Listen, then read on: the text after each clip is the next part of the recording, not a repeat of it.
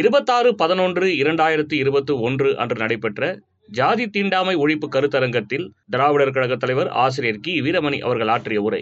பேரன்பிற்கும் பெருமதிப்பிற்கும் உரிய சிறப்போடு நடைபெற்றுக் கொண்டிருக்கக்கூடிய சாதி தீண்டாமை ஒழிப்பு கருத்தரங்கமாக இன்றைக்கு நவம்பர் 26 இந்திய அரசியல் சட்டத்தை நமக்கு நாமே வழங்கிக் கொண்டதாக சொல்லிக்கொண்டு நம்மில் மிக பெரும்பாலோர் இன்னமும் சாதியால் இழிவுபடுத்தப்பட்ட மக்கள், சாதியால் ஒடுக்கப்பட்ட மக்கள், சாதி காரணமாக இன்னமும் மிகப்பெரிய அளவிற்கு அவலத்தை அனுபவித்துக் கொண்டிருக்கிற மக்களாக இருக்கிற நாம் அதிலிருந்து விடுபடுவது எப்படி என்பதற்காக நம்முடைய பங்களிப்பை நாம் சிந்திக்க வேண்டியவர்களாக இருக்கிறோம். இங்கே பேசிய நம்முடைய பெருமதிப்பிற்குரிய அருமை தோழர்கள் சிறப்பாக வரவேற்புரையாற்றிய கழகத்தினுடைய பொருளாளர் அவர்களே, நோக்கு உரையை சிறப்பாக வழங்கிய கழகத்தினுடைய பிரச்சார செயலாளர் வழக்கறிஞர் அருள்மொழி அவர்களே, இந்த நிகழ்ச்சியிலே முன்னிலை ஏற்றிருக்கக்கூடிய மானமிகுவாளர்கள் கழக பொதுச் செயலாளர் அன்புராஜ் அவர்களே, இன்பக்கனி அவர்களே, கருணாநிதி அவர்களே, தமிழ்ச்செல்வன் அவர்களே, வழக்கறிஞர் மணியம்மை அவர்களே, மதிவதனி அவர்களே, வழக்கறிஞர் மதிவதனி அவர்களே, ரத்னசாமி அவர்களே, தேசே கோபால் அவர்களே, வில்வநாதன் மாவட்ட தலைவர் அவர்களே, இந்த சிறப்பான நம்முடைய அழைப்பை ஏற்று இங்கே அருமையான ஒரு ஆய்வுரையை தெளிவான வகையிலே இங்கு எடுத்துரைத்து நமக்கு தந்து கொண்டிருக்கக்கூடிய அருமை பேசி இங்கே நமக்கெல்லாம் சிந்தனைக்கு விருந்தளித்திருக்கக்கூடிய திராவிட முன்னேற்ற கழகத்தினுடைய செய்தி தொடர்பாளரும் மாநிலங்களவை உறுப்பினருமான அன்பிற்குரிய அருமை சகோதரர் வானமகி TKS இளங்கோவன் அவர்களே, எனக்கு முன்னாலே சிறப்பாக உரையாற்றிய மூன்றாவது குரலாக எப்போதும் நம்மோடு இணைந்திருக்கக்கூடிய அருமை விடுதலை சிறுத்தைகள் கட்சியினுடைய தலைவர் எமது எழுச்சி தலைவர் சகோதரர் தொல் திருமாவளவன் MP அவர்களே, அதுபோல நம்முடைய அங்கங்களே ஒருவராக என்றைக்கும் பங்கேற்கக்கூடிய உரிமையாளர் திராவிட இயக்க தமிழர் பேரவையினுடைய பொதுச் செயலாளர் வானமகி பேராசிரியர் சுபவீர பாண்டியன் அவர்களே, இணைப்புரை வழங்கிக் கொண்டிருக்கக்கூடிய வழக்கறிஞர் அருமை சகோதரர் குமாரதேவன் அவர்களே, கழகத்தினுடைய துணை பொதுச் செயலாளர் துணை தலைவர் மானமிகு கவிஞர் கலீப் முமந்தன் அவர்களே, இறுதியிலே நன்றி உரை கூற இருக்கக்கூடிய அமைப்பு செயலாளர் தோழர் பன்னீர்செல்வம் அவர்களே, இந்த காணொலி மூலமாக கருத்துரைகளை பகிர்ந்து கொண்டு இந்த கருத்தரங்கத்திலே பங்கேற்கக்கூடிய பெருமைக்குரிய அருமை தோழர்களே, தாய்மார்களே, நண்பர்களே, சகோதரிகளே, உங்கள் அனைவருக்கும் அன்பார்ந்த வணக்கம். இந்த நிகழ்ச்சி என்பது ஒரு வரலாற்று பூர்வமானது என்பதை பல கோணங்களிலே எனக்கு முன்னாலே பேசிய அத்துணை நண்பர்களும் மிக அருமையாக சுட்டிக்காட்டினார்கள். நம்முடைய அறிவாசான் இந்த போராட்டங்களுக்கெல்லாம் முன்னெடுத்து நம்மை போன்ற பலர் பிறக்காத காலத்திலே சாதி ஒழிப்பையே முன்னிலைப்படுத்தி எனக்கு கட்சி இல்லை, கொள்கைதான் உண்டு என்ற அடிப்படையில காங்கிரஸ் பேரியக்கத்திலே தன்னை இணைத்துக் கொண்டிருக்கிற காலத்தில் கொடுமை எங்கே இருந்தாலும் என்ன, இந்த மண்ணிலே இருந்தாலும் என்ன, கேரளத்திலே இருந்தாலும் என்ன என்று சொல்லி திருவிதாங்கூர் பகுதியிலே இருக்கக்கூடிய வைக்கத்திலே தெருக்களில் நடக்கக்கூடாது என்ற உரிமையை நிலைநாட்டுவதற்காக அந்த மக்களை எல்லாம் கைது செய்த நேரத்தில் எங்கே அந்த போராட்டம் பிசுபிசுத்து போய்விடுமோ, அனாதையாக்கப்பட்டு விடுமோ என்ற காலகட்டத்திலேதான் அவருடைய கடிதத்தை பெற்று உடனடியாக வைக்கத்துக்கு விரைந்து வைக்கம் வீரராகி ஓராண்டு போராட்டத்தை தொடர்ந்து நடத்துவதற்கு அடித்தளம் வகுத்தவர் தந்தை பெரியார். அன்றைக்கு தொடங்கிய சாதி ஒழிப்பு பணி என்பது அவர் இறுதி மூச்சு அடங்குகின்ற வரையில களங்கலமாக அவர்கள் நின்றார்கள், பல இடங்களிலே வென்றார்கள். அருமை தோழர்களே, அதிலே மிக முக்கியமான ஒரு பகுதி பல போராட்டங்களில இங்க நண்பர்கள் சுட்டிக்காட்டியதை போல இந்தியாவிலேயே இது போன்ற ஒரு போராட்டம் அமைதியாகவும் அதே நேரத்தில் வன்முறைக்கு இடமில்லாமலும் மிகப்பெரிய அடக்குமுறைகளை துணிவோடு சந்திக்கக்கூடிய தெம்பும் திராணியும் மன தெம்பும் துணிவும் உடையவர்கள் எளிய மக்களாக இருந்தாலும் அவர்கள் செய்த தியாகம் என்பது இருக்கிறதே, தன்னல மறுப்பு, அது என்றென்றைக்கும் நம்முடைய போற்றுதலுக்கும் மிகப்பெரிய அளவிற்கு பின்பற்றுதலுக்கும் உரியது என்ற அளவில நிலைநாட்டி இருக்கிற நம்முடைய கருஞ்சிப்பு மெழுகுவர்த்திகள் அவர்களையெல்லாம் நினைக்கின்ற இந்த காலகட்டத்தில தந்தை பெரியார் அவர்கள் ஏன் சாதி ஒழிப்பிலே அவர்கள் அக்கறை எடுத்து துவக்கத்திலே 1924 தொடங்கியதை 1973 அவர்கள் இறுதியான பயணத்திலே இருக்கிற நேரத்திலே கூட அந்த போராட்ட களத்திலே நின்றார்கள் என்று பார்க்கும்போது அவர்கள் 4 கேள்விகளை கேட்டார். அந்த கேள்விகளை நாம் நினைவூட்டுவதுதான் இன்றைய மிக முக்கியமான இந்த அரசியல் சட்ட எரிப்பு பயன்படுத்திக் கொண்டிருக்கிற மிகப்பெரிய போராட்ட நாளாகி இருக்கக்கூடிய நவம்பர் 26 சாதி ஒழிப்பு தீண்டாமை ஒழிப்பு நாளிலே நாம் தந்தை பெரியார் கேட்ட 4 கேள்விகளை நாம் இன்றைக்கும் அந்த கேள்விகளுக்கு பதில் கிடைத்திருக்கிறதா என்று பார்க்க வேண்டும். நம்முடைய கழகத்தினுடைய துணைத் தலைவர்கள் அதிலே ஒரு பகுதியை சுட்டிக்காட்டுகிறார். சுதந்திர நாடு பெரியார் கேட்டார், எளிமையாக ஒவ்வொரு நாளும் கேட்டார். மாலை நேர பொதுக்கூட்டம் என்ற கல்லூரிகள் நடத்திலே வகுப்பை போல நடத்திய அந்த அரசியல் வகுப்பிலே கேட்டார். சுதந்திர நாடு என்று சொல்லிக் கொள்ளுகிறீர்களே, நாடு சுதந்திரமடைந்தது என்று சொல்லுகிறீர்களே, சுதந்திர நாட்டில் சூத்திரன் இருக்கலாமா, பிராமணன் இருக்கலாமா, பார்ப்பான் இருக்கலாமா, பறையன் இருக்கலாமா, மேல் ஜாதிக்காரன் இருக்கலாமா, கீழ் ஜாதிக்காரன் இருக்கலாமா, தொடக்கூடியவன் தொடக்கூடாதவன், நெருங்கக்கூடியவன் நெருங்கக்கூடாதவன், பார்க்கக்கூடியவன் பார்க்க கூடாதவன் என்றெல்லாம் இருக்கலாமா, மனிதர்களுக்குள்ளே இந்த பேதம் இருக்கலாமா, இது காட்டு மிராண்டித்தனம் அல்லவா, மனிதத்தை அவமதிக்கின்ற மிகப்பெரிய கொடுமை அல்லவா. ஆகவேதான் இந்த உலகத்தில் எந்த நாட்டில் இந்த ஜாதி இருக்கிறது சொல்லுங்கள், வேறு எந்த நாட்டிலாவது பிறவியை அடிப்படையாக கொண்ட சாதி உண்டா? இன்றைக்கும் நாம் வெளிநாடுகளிலே போய் இந்தியாவினுடைய சாதி முறையை பற்றி சொன்னால் அவர்களுக்கு அது புரியாத புதிராக இருக்கிறது. அவளை புரிய வைப்பது என்பதே விசித்திரமாக இருக்கிறது. ஏனென்றால் அவர்களாலே இப்படி ஒரு ஒன்று நடக்க முடியுமா என்று கற்பனை கூட செய்ய முடியாத அளவிற்கு அந்த கொடுமை உச்சத்தை தொட்டுக் கொண்டிருக்கிறது. அந்த கேள்விக்கு சுதந்திரமடைந்து இன்றைக்கு 75வது ஆண்டை கொண்டாடுகிறோம் என்று சொல்லுகிற இந்த காலகட்டத்தில் பதில் உண்டா? அதே நேரத்தில் இந்த கொடுமையை விட இன்னும் இந்த கொடுமைக்கு சிகரம் மகுடம் வைத்ததை போல இன்னொரு கொடுமை உண்டு. இந்த சாதி முறையை, இந்த வர்ணாசிரம தர்ம பேதத்தை நான் தான் உண்டாக்கினேன் என்று கடவுள்கள் சொல்லுகிறார்கள். கடவுள்களால் உருவாக்கப்பட்டது, அது மனிதர்களால் உருவாக்கப்பட்டது அல்ல. எனவே எளிதாக நீ அடித்துவிட முடியாது. ஒரு பக்கம் பிரம்மா மனு தர்மத்தில, இன்னொரு பக்கம் கீதையில சதுர்வர்ண மயா சிருஷ்டம், 4 ஜாதிகளை நானே உண்டாக்கினேன், அந்த தர்மத்தை நானே நினைத்தாலும் கூட மாற்ற முடியாது. பகவான் கிருஷ்ணன் அவதாரம் சொல்லுகிறான் என்று பகவத்கீதையை தூக்கி கொண்டாடுகிறவர்கள் இன்னமும் அதை பெருமையாக பிடித்துக் கொண்டிருக்கிறவர் சொல்லுகிறார். எந்த நாட்டிலாவது இந்த கொடுமை உண்டா என்பதை விட இந்த கொடுமை கடவுள்களை, வணங்கப்படுகிற கடவுள்களே ஏற்பாடு செய்திருக்கிறார்கள். ஆகவே கடவுள்தது என்று அதை சொல்ல முடியுமா?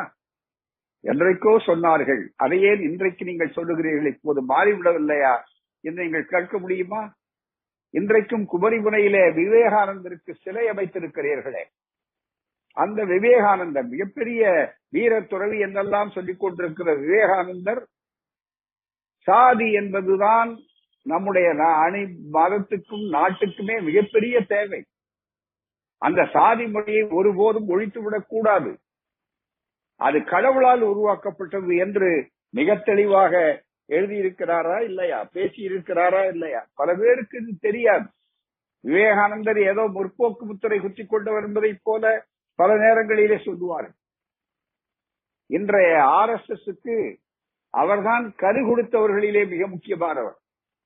இந்துத்துவா என்ற தத்துவத்திலே இருக்கக்கூடிய அந்த இந்து மதம் என்ற பார்ப்பனிய பிராமணிய சனாதன ஆரிய மதம் இருக்கிறத, அந்த மதத்துக்கு அடித்தளமாக இருக்கிற வர்ணாசிரம தர்மம், அந்த வர்ணாசிரம தர்மத்திற்கு மிக முக்கியமாக இன்றைக்கும் அதன் அடிப்படையை வழங்கிக் கொண்டிருப்பது என்ன என்று சொன்னால், மிகப்பெரிய அளவிற்கு ஆதாரத்தோடு சொல்லுகிறோம், வியப்படைய வேண்டாம்.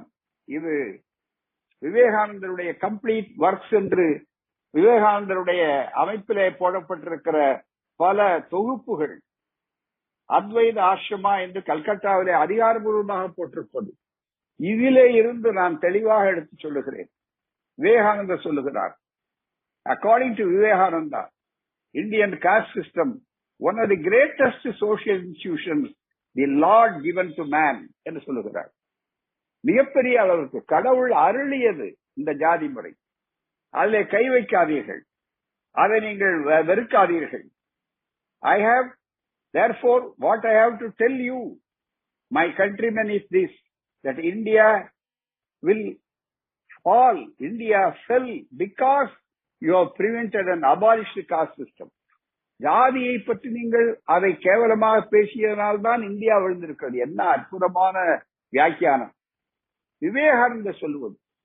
அதை அப்படியே பின்பற்றித்தான் பஞ்ச் ஆஃப் தாட்ஸ் என்று நினைவுகள் தொகுப்பு ஞானகங்கை என்று பெயர் வைத்திருக்கிற கூடிய ஆர் எஸ் எஸ் கோல் வால்கருடைய புத்தகத்திலே இருக்கிறது. நண்பர்களே, இன்றைக்கு அந்த கொள்கையை கொண்டிருக்கிற ஆட்சி ஜாதியை ஒழிப்பதற்கு தயாராக இல்லை. ஒரே நாடு, ஒரே தேர்தல், ஒரே களம், ஒரே ரேஷன் கார்டு, ஒரே சட்டம், ஒரே ஜாதி ஏன் சொல்லக்கூடாது? இந்த கேள்விக்கு பதில் உண்டா? தயவு செய்து எண்ணி பார்க்க வேண்டும். அது மட்டுமல்ல, பெரியார் கேட்ட கேள்விகளிலே கடவுள்களை உண்டாக்கினார். அடுத்த கேள்வி கேட்டார், இந்த கடவுள்கள் உண்டாக்கிய ஜாதி முறையினாலே உயர் ஜாதிக்காரன் மட்டும்தான் படிக்க வேண்டும், மீறி கீழ் ஜாதிக்காரன் படித்தால் அதை கேட்டால் காதிலே ஈயத்தை காய்ச்சி ஊற்ற வேண்டும், நாக்கறுக்க வேண்டும் என்றெல்லாம் சொன்னார்களே, அப்படிப்பட்ட சட்டங்கள் மனு தர்மம்தான் அரசியல் சட்டத்திற்கு பதிலாக வந்திருக்க வேண்டிய ஒன்று என்று இதே அரசியல் சட்டத்தை இதே நாளில் 1949 எழுதி வழங்கப்பட்ட போது ஆர்கனைசர் என்ற ஆர் எஸ் எஸ் ஏடு மிகப்பெரிய அளவிற்கு கட்டுரை அதனுடைய தலைவர்களால் எழுதப்பட்டது. எனவே இந்த அரசியல் சட்டத்தை ஏற்க முடியாது. இது மேலை நாட்டு பாணியிலே இருந்து எழுதப்பட்டிருக்கிறது. நம்முடைய பாரம்பரியமான மனு தர்மம் இருக்க வேண்டும். எனவே அவர்களுடைய கோரிக்கை என்ன? இந்த அரசியல் சட்டத்தை எடுத்துவிட்டு அந்த இடத்திலே மனு தர்மத்தை வைக்க வேண்டும் என்று சொன்னார். இந்த அரசியல் சட்டம் முழுமையாக மேலை நாட்டு கருத்தை சொல்லுகிறதா? இல்லை. அங்கேதான் முரண்பாட்டை எதிர்பார்க்க வேண்டும். இந்த இடத்திலே கொஞ்சம் ஆழமாக சிந்திக்க வேண்டும். நம்முடைய தோழர்கள் மிக அற்புதமாக விளக்கி சொல்லியிருக்கிறார்கள். எனக்கு முன்னாலே குமரேசன் அவர்கள் பொருளாளர்களானாலும் பிரச்சார செயலாளர்களானாலும் நம்முடைய தோழர்கள் மிக அருமையான உரைகள் ஆற்றும் போது நல்ல அடக்கம் நல்ல செய்திகளை சொன்னார்கள். சுபவி அவர்களும் பேராசிரியர் சுபவி அவர்களும் சொன்னார்கள், இந்த அரசியல் சட்டத்தை கொளுத்த வேண்டும் என்று தந்தை பெரியார் நினைத்தது அரசியல் சட்டத்தை அவமதிக்க அல்ல, நம்மை அவமதிப்பதிலே இருந்து காப்பாற்றிக் கொள்ள, மீட்டுருவாக்கம் செய்து கொள்ள என்ற கருத்து சொன்னார். இதிலே ஒரு விசித்திரமான போக்கு. ஒன்று, சட்ட நாள் கொண்டாடுகிறார். யார் மனு தர்மம் தான் இருக்க வேண்டும் என்று சொன்னார்களோ அவர்கள் இன்றைக்கு இந்திய அரசியல் சட்டத்தை ஏதோ பாதுகாப்பதை போல பேசிக் கொண்டிருக்கிறார்கள். இந்திய அரசியல் சட்டத்தினுடைய மனு தர்ம அம்சங்களுக்கு விடை கொடுத்து மனிதநேய அம்சங்கள் மட்டுமே கொண்டிருப்பதை இருக்க வேண்டும், சமதர்மம் போன்றவர்களை காப்பாற்ற வேண்டும் என்று சொல்லி அதற்காக அதை இப்போது நாம் போராட்ட களத்தில் நின்று அதை காப்பாற்றிக் கொண்டிருக்க வேண்டிய நிலைகள் இருக்கிறது. இது ஒரு வேடிக்கையான மேலெழுந்த வாரியாக பார்த்தால் முரண்பாடு மாதிரி கூட தோன்றி இருக்கும். அதைத்தான் அழகாக சுபவி அவர்கள் சொன்னார். எண்ணி பார்க்க வேண்டும் தோழர்களே. மிக பெரும்பாலானவர்கள், நான் சொன்னேன், எந்த மதம் இந்த ஜாதியை பாதுகாக்கிறது? வர்ணாசிரம தர்மம் என்பதற்கு சனாதன தர்மம் என்பது மாற்றப்படக்கூடாது, மாறாதது. புத்தருடைய கருத்து, பிறகு கால் மார்க்ஸ் வரையிலே எல்லா அறிஞர்களும் சொன்ன கருத்து மாற்றம் என்பதுதான் மாறாதது. ஆனால் சனாதனம் என்பது மாறக்கூடாதது. அதுதான் ஜாதி வருணாசிரம தர்மத்தை நிலைநாட்டப்பட்டிருப்பது என்ற அடிப்படையிலே வருகிற போது அடுத்த கேள்வியை பெரியார் கேட்டார். இப்படி இவரை காப்பாற்றுகிற மதம் ஜாதியோடு இருக்க வேண்டும், ஜாதியை ஒழிக்க கூடாது என்று சொல்லுகிற சனாதன தர்மம் இருக்கிறத, அதை கொண்ட மதம் வேறு உலகத்தில் வேறு எங்கு இருக்கிறது? ஒரு மனிதன் இன்னொரு மனிதனை தொடக்கூடாதுன்னு சொன்னது மட்டுமல்ல, அவன் இறந்து போன விற்பாடு கூட, பிணமான விற்பாடு கூட, சவ ஊர்வலத்திலே கூட சமத்துவம் இருக்கக்கூடாது, சுடுகாட்டிலே இடுகாட்டிலே கூட அந்த சம வாய்ப்பு கொடுக்கக்கூடாது என்பதற்காக பேதமுள்ள நிலை, சமரசம் உலாவக்கூடிய இடம் அல்லது பேதம் நிலைநாட்டப்படக்கூடிய இடமாக இன்றைக்கு சாதி அதை மாற்றி காட்டி இருக்கிறது. இதை ஒழிக்க வேண்டாமா என்று கேட்டவர் தந்தை பெரியார் அவர். எனவே பெரியார் கேட்ட கேள்வியில் நான்கும் தான் அரசியல் சட்ட எரிப்புக்கு அன்றைக்கு அடையாளங்கள். எரிப்பு என்பது இருக்கிறது, அது போராட்ட முறை. அந்நிய துணிகளை நாங்கள் எரிக்கிறோம் என்று அன்றைக்கு காட்டினார்கள். ஏன் எரித்தால் உடனே அந்நிய துணியே வராது என்ற பொருள் அதற்கு அல்ல, கவனத்தை ஈர்ப்பதற்காக. அதுபோல இந்த கவனத்தை ஈர்ப்பதற்காக, அதுவும் குறிப்பாக இங்கே அழகாக சொன்னார்கள். சில பேர் சிந்து முடிவாய் போக்கி போற்றி போற்றி என்று சொல்வதை போல, ஆக அம்பேத்கர் எழுதிய சட்டத்தையே இவர்கள் கொளுத்தினார்கள், பெரியார் கொளுத்தினார்கள் என்று முரண்பாடு மாதிரி காட்டலாம் நினைத்தார்கள். ஆனால் மூக்கருவிட்டு போனார்கள் அவர்கள். தெளிவாக அம்பேத்கரே சொன்னாருக்கு பதில் இங்கே நன்றாக அழகாக எழுச்சி தமிழர் உட்பட எல்லோரும் சுட்டி காட்டிவிட்டார். தனஞ்சயன் கீர் புத்தகத்திலே மிக தெளிவாக இருக்கிறது. மாநிலங்களவையினுடைய ஆந்திர மகாசபையில் பில் என்று சொல்லும் போது சொல்லுகிறார், என்னை ஒரு வாடகை குதிரையாக நீங்கள் பயன்படுத்தினீர்கள், நான் தான் எழுதினேன் என்று என்னை பார்த்து சொல்லுகிறீர்களே, என்னை சுதந்திரமாக எழுதிவிட்டீர்களா? You use me as an hack, HACK, hack, வாடகை குதிரை. என்னை ஒரு வாடகை குதிரையாக நீங்கள் பயன்படுத்தினீர்கள் சொன்னார்கள். நண்பர்களே, இந்த இடத்தில் வழக்கறிஞர்கள் உட்பட சட்டம் பயின்றவர்கள் உட்பட புரிந்து கொள்ள வேண்டிய செய்தி ஒன்று இருக்கிறது. இந்திய அரசியல் சட்டத்தினுடைய பகுதிகளிலே சுய முரண்பாடு உள்ளடக்கமாக இருக்கிறது பல இடங்களிலே. அதற்கு காரணம் அம்பேத்கருடைய பதில். அம்பேத்கருடைய அவர் வெளியே வந்தவுடனே தெளிவாக பாராளுமன்றத்திலேயே பதிய வைத்திருக்கிற அந்த பதில், என்னை நீங்கள் எங்கே சுதந்திரமாக செயல்பட விட்டீர்கள் என்று கேட்டார். காரணம் என்ன? எப்படி அவர் சுதந்திரமாக செயல்படாமல் இருக்க முடியும் என்று நீங்கள் கேட்கலாம். இளைய தலைமுறைக்கு, இன்றைக்கு வரலாறு தெரிந்து கொள்ள வேண்டிய இளைஞர்களுக்கு இது புரிய வேண்டும். பெரியாருடைய முன்னோக்கு, பெரியாருடைய தெளிவான சிந்தனை, நோய் நாடி நோய் முதல் நாடக்கூடிய அறிவியல் பூர்வமான அணுகுமுறை எப்படிப்பட்டது என்பதை புரிந்து கொள்ள வேண்டும் நண்பர்களே. 6 பேர் அரசியல் சட்டத்தினுடைய இறுதியாக வரைவு கர்த்தாக்கள், the drafting committee members. Chairman doctor Baba Saheb Ambedkar தலைவர். அதற்கடுத்து 4 பார்ப்பனர்கள். அதைத்தான் அரசியல் சட்ட எரிப்புக்கு முன்னாலே ஒவ்வொரு கூட்டத்திலும் பெரியார் பயன்படுத்தினார், மக்களுக்கு விளங்கப்படுத்தினார். ஒருவர் கே எம் முன்ஷி, இன்னொருவர் அல்லாடி கிருஷ்ணசாமி ஐயர், இன்னொரு டி கிருஷ்ணமாச்சாரி. இப்படி 4 பேர். Alladi Krishnaswami Iyer, T Krishnamachariar, K M Munshi, அதே போல மற்றொரு பார்ப்பனர். ஆக 4 பார்ப்பனர்கள். ஒரு இஸ்லாமிய நண்பர் மகமட் சாதுல்லா என்பவர். எனவே டிராப்டிங் கமிட்டி என்று வரும்போதும் அதனுடைய நிர்ணய சமயம் என்று வரும்போதும் பெரும்பாலும் அவர்கள் பெரும்பான்மையை வைத்து முடிவு செய்வார்கள் ஓட்டெடுப்பில். அப்படி வருகிற போது அடிப்படையிலே முகப்புரை போன்ற பீடிகை போன்ற இடங்களிலெல்லாம் அருமையான கருத்துக்களை சுதந்திரமாக தனக்கு இருக்கிற வாய்ப்பை பயன்படுத்தி அம்பேத்கர் உள்ளே நுழைத்து விட்டார். உதாரணமாக நண்பர்களே, இதோ அரசியல் சட்டம், இந்திய அரசியல் சட்டம். இதுல நீங்கள் தெரிந்து கொள்ள வேண்டிய மிக முக்கியமான பகுதி, முன்பகுதி எடுத்தால் இந்த முகப்புரை, தி பிரியாம்பிள் என்று சொல்லக்கூடிய முகப்புரை. இந்த முகப்புரையில மிக அருமையாக பல நேரங்களிலே வழக்கறிஞர்கள் படித்திருப்பார்கள், ஆனால் இந்த கோணத்தில் அவர்கள் சிந்தித்திருப்பார்களா என்பது ஒரு கேள்விக்குறி.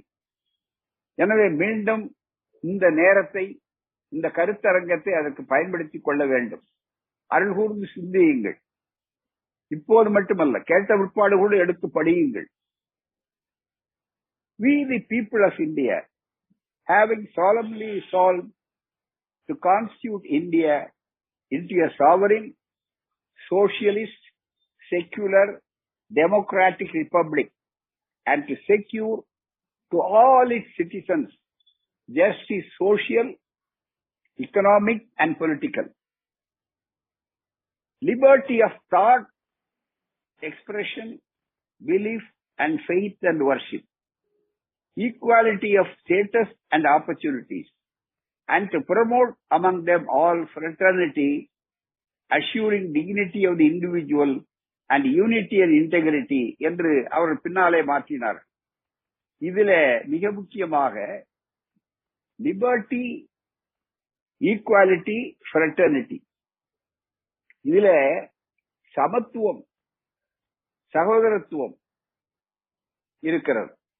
இந்த சமத்துவம், சகோதரத்துவம் போன்ற கருத்துக்கள் இவைகளெல்லாம் வந்த பிற்பாடு எப்படி இந்த சாதி என்ற வார்த்தை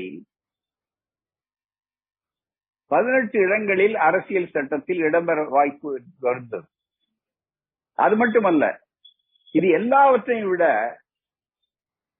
மனு தர்மத்தை பாதுகாக்கின்ற ஏற்பாட்டையும் அவர்கள் பத்திரமாக செய்து கொண்டார்கள். கடைசியில இதே அரசியல் சட்டத்தில துவக்கத்தில மிக தெளிவாக ஒரு இதில் இருக்கிற மிகப்பெரிய ஓட்டை, துவக்கத்தில சுதந்திரம், சமத்துவம், சகோதரத்துவம், முடியும் போது இதற்கு முன்னாலே நாடாளுமன்றத்தில் அழகாக சொன்னார்கள் நம்முடைய டி கே எஸ் இளங்கோவன் சகோதரர்கள் சொன்னார்கள். கடைசியாக 372 அந்த கடைசியான இடத்துல வரும்போது ஏற்கனவே பாராளுமன்றத்தில் ஒப்புக்கொண்ட சட்டத்தை தவிர ஏற்கனவே இருந்த சட்டங்கள் எல்லாம் இந்திய அரசியல் சட்டம் ஒன்றாற்பாடு காலாவதியாகிவிட்டன. ஆனால் சில சட்டங்கள் அதற்கு அப்படியே நீடிக்கும் என்று சொன்னார். அந்த சில சட்டங்கள் என்று சொல்லுகிற நேரத்திலே லாஸ் இன் போர்ஸ் என்று வரக்கூடிய சட்டங்களிலே அந்த குறிப்பிட்ட ஒரு ஆர்டிக்கிள் என்பதை பயன்படுத்தித்தான் ஹிந்து லா என்ற அந்த சட்டம் இருக்கிறது. அந்த ஹிந்து லா என்பதற்கு காப்பாற்றப்பட்டு அதற்கு உயிர் ஊட்டப்பட்டிருக்கிறது. அதிலே மனு தர்ம பாம்பு நுழைந்திருக்கிறது, படமெடுத்து ஆடிக்கொண்டிருக்கிறது, சாதி இருக்கிறது. அதுதான் இன்னமும் அந்த வாய்ப்பை பெற்றிருக்கிறது. இன்னொரு பக்கத்திலே மத சுதந்திரம் என்ற பெயராலே மிக மத விஷயங்களில் தலையிடக்கூடாது என்ற பெயராலே மிக தெளிவாக அவர்கள் தங்களுடைய ஜாதி அமைப்பை, சூத்திரத்தன்மை, உயர் ஜாதி என்ற தன்மையை அவர்கள் வைத்திருக்கிறார்கள் என்ற எங்கெங்கே எல்லாம் ஜாதி பாம்பு அங்கே உள்ளே நுழைந்திருக்கிறது என்பதை அரசியல் சட்டத்திலே அந்த பிரிவுகளை எடுத்து தந்தை பெரியார் சுட்டிக்காட்டி இருக்கிறார். அந்த சிறிய தாளிலே ஐயாவுடைய சிந்தனை நம்மள நாங்க பேசும்போது குமாரதேவன் சொன்னார், நான் அண்ணாமலை பல்கலைக்கழக மாணவன், சட்டக்கல்லூரி மாணவன், முதல் ஆண்டு ஒரு திருத்தம். அந்த சட்டக்கல்லூரியிலே இருக்கிற போது ஐயா அவர்கள் இதை பற்றி ஆய்வு அழைத்தார். அழைத்து இந்தந்த பிரிவுகள் நீங்கள் என்ன நினைக்கிறீர்கள் என்று கேட்டார். அந்த நேரத்தில் அதை உட்கார்ந்து தயாரிக்கக்கூடிய பொறுப்பு எங்களை போன்றவர்களுக்கு இருந்தது. மேலாள் ஆசிரியர் குருசாமி அவருடைய பங்களிப்பும் அதில் உண்டு. என்னை போன்ற சட்டக்கல்லூரி மாணவர்களுடைய பங்களிப்பு கருத்தையும் ஐயா அவர்கள் கெட்டலில் இணைத்திருக்கிறார். எனவே அந்த கையகல கடுதாசியில என்னென்ன பிரிவுகள் இருந்தது என்பதை மீண்டும் ஒரு முறை ஆய்வு செய்யுங்கள். அதிலே இந்த மனுதர்ம அம்சங்கள் எல்லாம் சுட்டிக்காட்டப்பட்டு இவைகளை கொண்ட பகுதிகளைத்தான் எரித்து சாதி ஒழிப்பு சட்டத்தை கொண்டு வா என்று சொல்லுகிறோம். எரிக்க போகிறோம்னு சொல்றேன்னா பதில் சொல்லுங்கள், உங்களுக்கு அவகாசம் கொடுக்கிறேன்னு சொல்லுகிறார். அந்த அவகாசம் கொடுத்த விற்பாடு பதில் இல்லை. நீங்கள் சாதி ஒழிப்பு சட்டம் கொண்டு வாருங்கள், நான் இதை எரிப்பதற்கு எரிக்க மாட்டேன், உத்தரவாதம் கொடுக்கிறேன். நீங்கள் அரசியல் சட்டத்தை காப்பாற்ற வேண்டியவர்களாக இருந்தால் என்ன செய்திருக்க வேண்டும்? சுதந்திர நாட்டில் ஜாதி கூடாது, உயர் ஜாதிக்காரன் தாழ்ந்த ஜாதிக்காரன், தொடக்கூடியவன் தொடக்கூடாதவன், படிக்கக்கூடியவன் படிக்கக்கூடாதவன், நெருங்கக்கூடியவன் நெருங்கக்கூடாதவன், பார்க்கக்கூடியவன் பார்க்கக்கூடாதவன் என்றெல்லாம் இருக்காமல் இருக்க வேண்டாமா? அதை செய்வதற்கு வாய்ப்பளித்தாரே தந்தை பெரியாரும் திராவிடர் கழகமும். அதை பயன்படுத்திக் கொள்ள இவர்களால் முடிந்ததா? மனம் இருந்தால் மார்க்கம் உண்டு, மனம் இல்லை. காரணம், அவர் எம் இனமில்லை. அதைத்தான் நன்றாக நீங்கள் நினைத்து பார்க்குங்கள். அப்படிப்பட்ட ஒரு அருமையான ஒரு சூழலில ஒரு அங்கே நுழைந்திருந்த ஒரு ஆபத்தை பெரியார் சுட்டி காட்டினார். எனவே அரசியல் சட்டத்தை நீங்கள் 100 முறை திருத்தி இருக்க, நல்ல கேள்வி கேட்டார் குமாரதேவன். 103 தடவை அரசியல் சட்டத்தை திருத்தி இருக்கிறார்கள். அரசியல் சட்டம் அவனுக்கு இன்னும் 100 ஆண்டுகள் ஆகவில்லை. ஆனால் அதற்குள் 103 அரசியல் சட்டம் திருத்தம் வந்திருக்கிறது. அதைத்தான் அண்ணா அவர்கள் சட்டமன்றத்திலே பேசும்போது சொன்னார்கள். அவர் எரிக்கிறார், நீங்கள் திருத்துகிறீர்கள், என்ன வேறுபாடு இருக்கிறீர்கள்? அதுல கோடாறு இருக்கிறது சொல்லுகிறீர்களே. அதை கேட்டார், அதற்கு பதில் சொல்வது உண்டா? பெரியார் கேட்டது, அவருடைய நோக்கம் அரசியல் சட்டத்தை அவமதிப்பதல்ல, ஜாதியை ஒழிக்க வேண்டும் என்பது. அதற்கு ஒரு முறையாக இதை கையாளுகிறார். ஒரு மிகப்பெரிய அளவுக்கு அந்நிய நாட்டு துணியை நாங்கள் எரிக்கிறோம் என்று சொன்னதுக்கு என்ன காரணம் சொன்னார்கள்? அந்நிய ஆட்சி இருக்கக்கூடாது, அதுக்கு ஒரு பிரச்சார முறை, அவ்வளவுதானே தவிர எரிப்பது என்பது உலகத்தில் அங்கீகரிக்கப்பட்ட ஒரு போராட்ட முறை. அந்த போராட்டத்திற்கு பதில் சொல்வதற்கு பதிலாக இவர்கள் என்ன செய்தார்கள்? கடுமையான தண்டனையை கொண்டு வருகிறேன் என்றார். உடனே இளைஞர்களை தெரிந்து கொள்ளுங்கள், இந்த இயக்கம் எப்படிப்பட்டது, பெரியார் எப்படிப்பட்ட தலைவர், பெரியாரிடம் கற்றுக்கொண்டிருக்கிற நாங்கள், பெரியாரிடம் பெற்றுக் கொண்டிருக்கிற நீங்கள், பெற்று பெற வேண்டியவர்கள் நீங்கள், இதோ அதை புரிந்து கொள்ளுங்கள். இப்படி ஒரு சட்டம் தனியே இல்லை. அருள்மொழி அவர்கள் சொன்னதை போல அதற்கு முன்னாலே அவசர சட்டத்தை ஆர்டினன்ஸ் கொண்டு வருகிறார்கள். டெல்லி உத்தரவு போடுகிறது. உடனே தேசிய கௌரவத்தை பாதுகாப்போம், தேசிய கௌரவமே இருக்கிறது என்று நினைத்தார். தேசிய கௌரவம் சாதி ஒழிப்பில் இல்லையா? தேசிய கௌரவம், உண்மையான தேசிய கௌரியம், எல்லா மனிதர்களும் சமம் இங்கே என்று சொல்வதில் தானே இருக்க முடியும். ஆனால் அது இல்லையே. அந்த கேள்விக்கு பதில் கிடைத்ததா? இல்லையே. எவ்வளவு வேதனையோடு கேட்டார் தந்தை பெரியார், வலியோடு கேட்டார். வலி இருக்கிறவனுக்கு மருந்துதான் தேவையே தவிர அச்சுறுத்தல் அல்ல. உன்னை அடிப்பேன், நீ வலி இருக்கிறது சொன்னால் அவன் வலியை பொறுத்துக் கொள்ள முடியுமா? இன்னும் கொஞ்சம் வலி அதிகமாகும், அவ்வளவுதான். நினைத்து பாருங்கள்.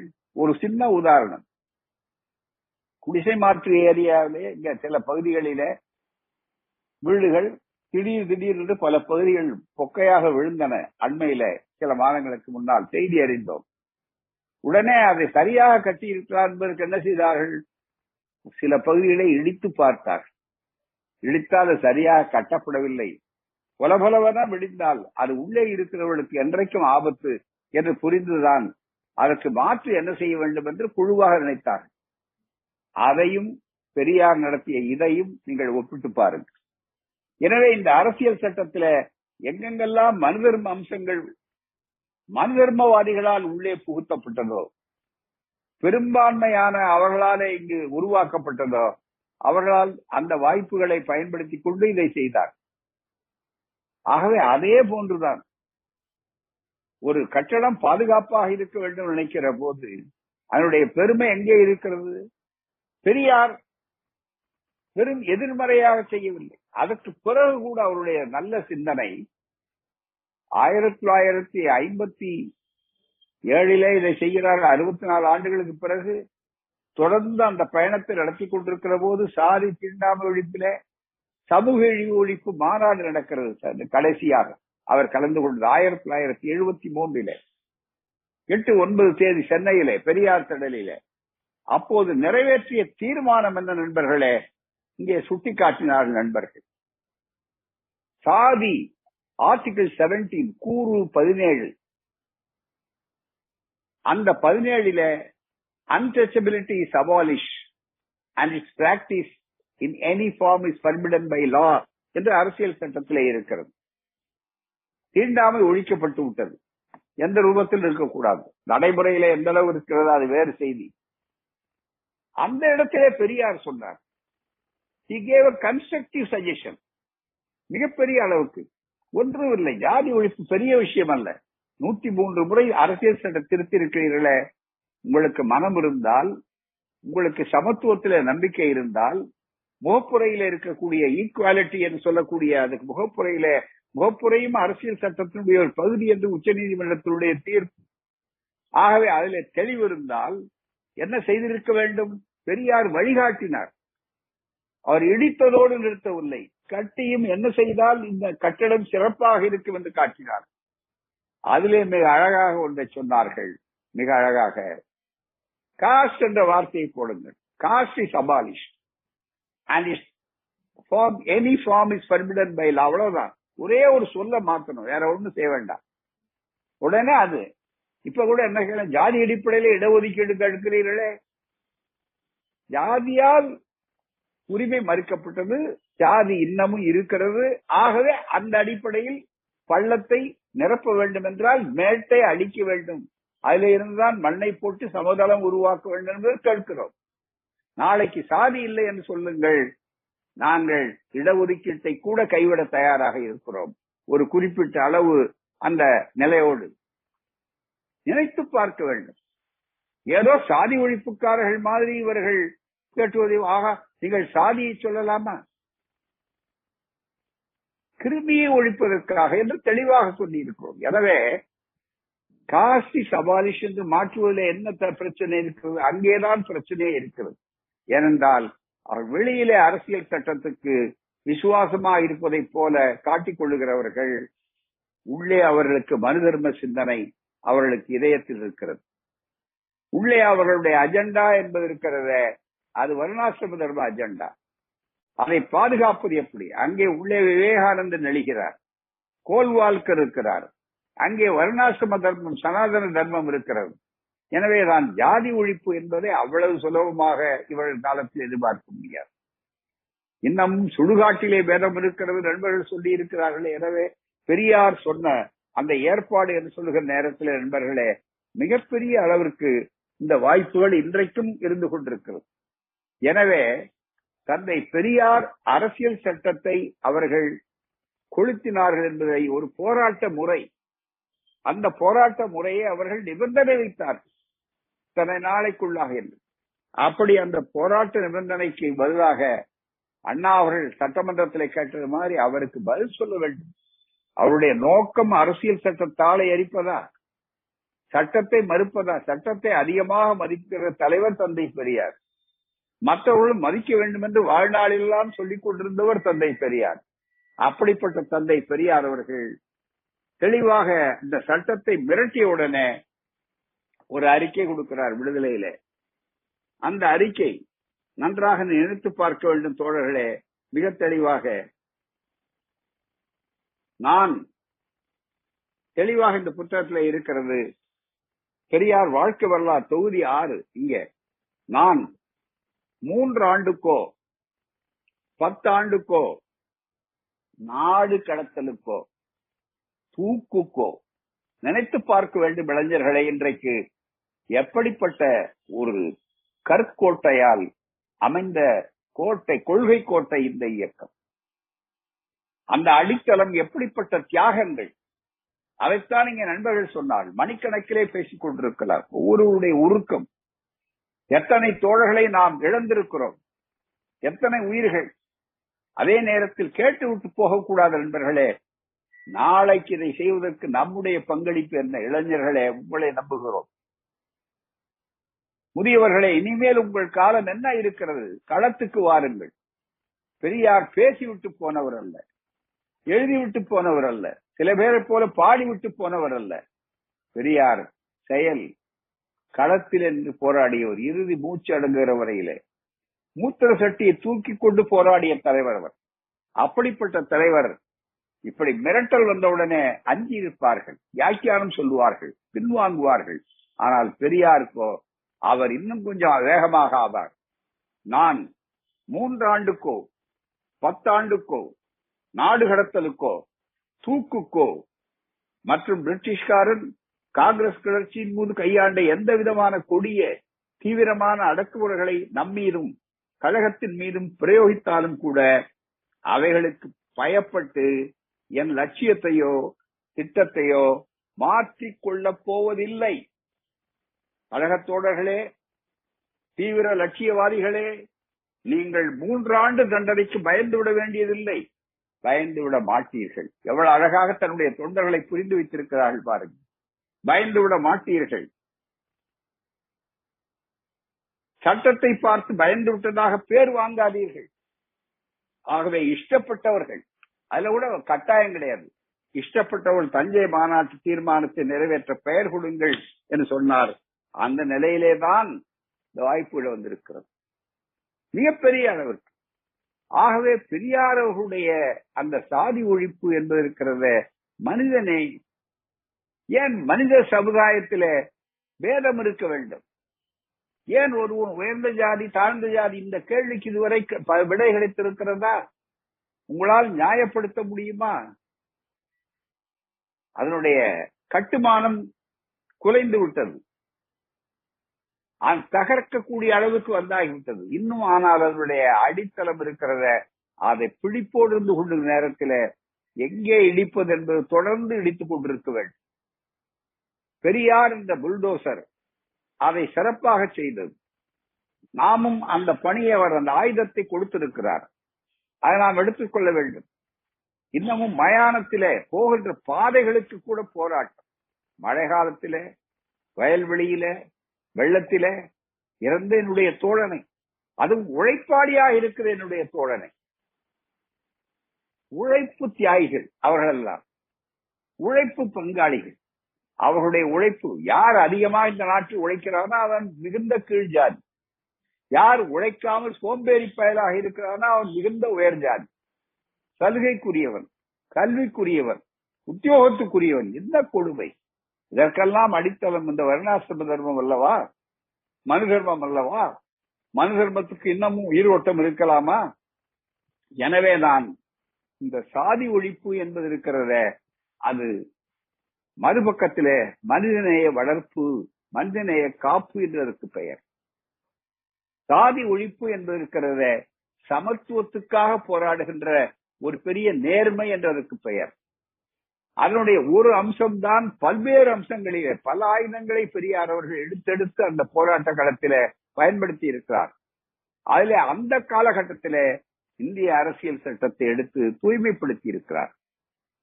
அதைத்தான் மிக தெளிவாக அம்பேத்கர் அவர்கள் மனதிலே கொண்டு முன்னாலேயே சொன்னார்கள். மனம் புழுங்கி இருந்தார், அவர்களுக்கு இதுபோல ஒரு பெரிய வாய்ப்புகள் கிடைக்கவில்லை. ஆகவே அவர்கள் சொன்னார்கள், நான் தான் கொளுத்துவதிலே முதல் ஆளாக இருப்பேன் என்று மனந்திறந்து சொல்ல வேண்டிய அவசியம் அவருக்கு என்ன வந்தது? நான் சொன்ன இந்த பகுதி, பழைய மனிதர்ம சட்டங்கள், இந்து லா என்று சொல்லக்கூடிய அந்த சட்டங்கள் இருப்பதன் காரணமாகத்தானே ஹிந்து கோல் பில் என்று அவர் சீர்திருத்தம் கொண்டு வந்த போது சட்ட அமைச்சராக இருக்கிற அவருடைய அந்த சீர்திருத்தத்தை ஏற்றுக்கொள்ள சனாதனம் கட்சி வேறுபாடு இல்லாமல் எதிர்த்தது. மனம் புழுங்கித்தானே அவர் அந்த பதவியை, பெண்களுக்கு சொத்துரிமை கொடுக்க கூடாது என்பதற்கு போனார். பெண்களுக்கு சொத்துரிமை கூடாது என்பது எங்கிருந்து உருவாகிறது? காஞ்சி சங்கர மடத்திலே இருந்து உருவாகிறது.